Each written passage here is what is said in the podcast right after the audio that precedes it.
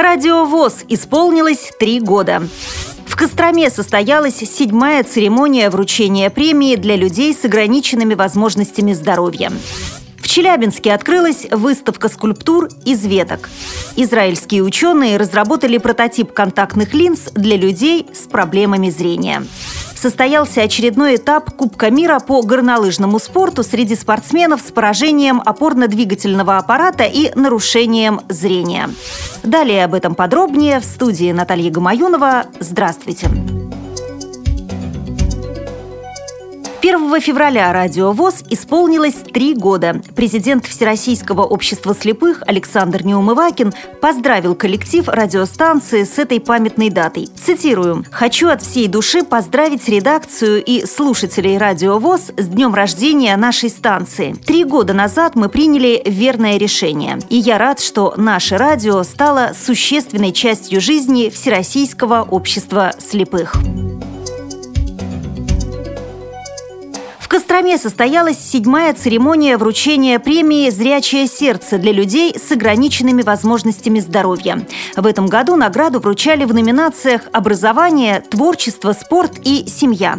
Несмотря на ограниченные возможности здоровья, незрячие молодые люди добиваются очень высоких результатов во всех сферах жизни. Получают образование, устраиваются на работу и достигают успехов в профессиональном плане. Они живут полноценной жизнью, жизнью, ничем не уступая здоровым. Эта премия – прекрасное тому подтверждение, отмечают организаторы.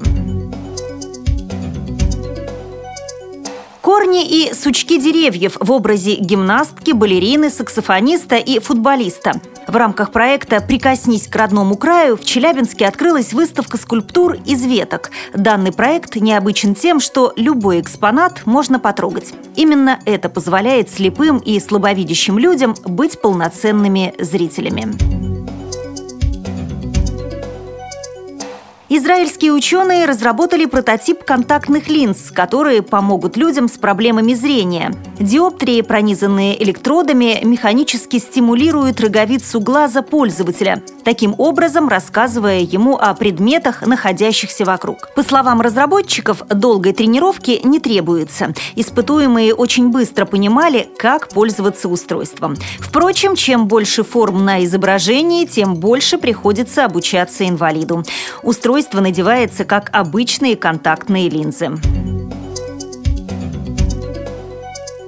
С 27 по 31 января в городе Тинь во Франции проходил очередной этап Кубка мира по горнолыжному спорту среди спортсменов с поражением опорно-двигательного аппарата и нарушением зрения. Соревнования проходили в следующих дисциплинах – скоростной спуск, суперкомбинация и гигантский слалом. В них приняли участие 47 спортсменов из 11 стран. По итогам всех соревновательных дней российские горнолыжники завоевали три серебряные и три бронзовые медали. По одной серебряной медали завоевали Александра Францева, Камчатский край. Спорт слепых – ведущий спортсмен Павел Заботин. Валерий Риткозубов, Красноярский край, Московская область. Спорт слепых – ведущий спортсмен Евгений Героев и Иван Францев, Камчатский край. Спорт слепых – ведущий спортсмен Герман Аграновский. Добавлю, что с 3 по 6 февраля российские спортсмены принимают участие в этапе Кубка мира в Швейцарии.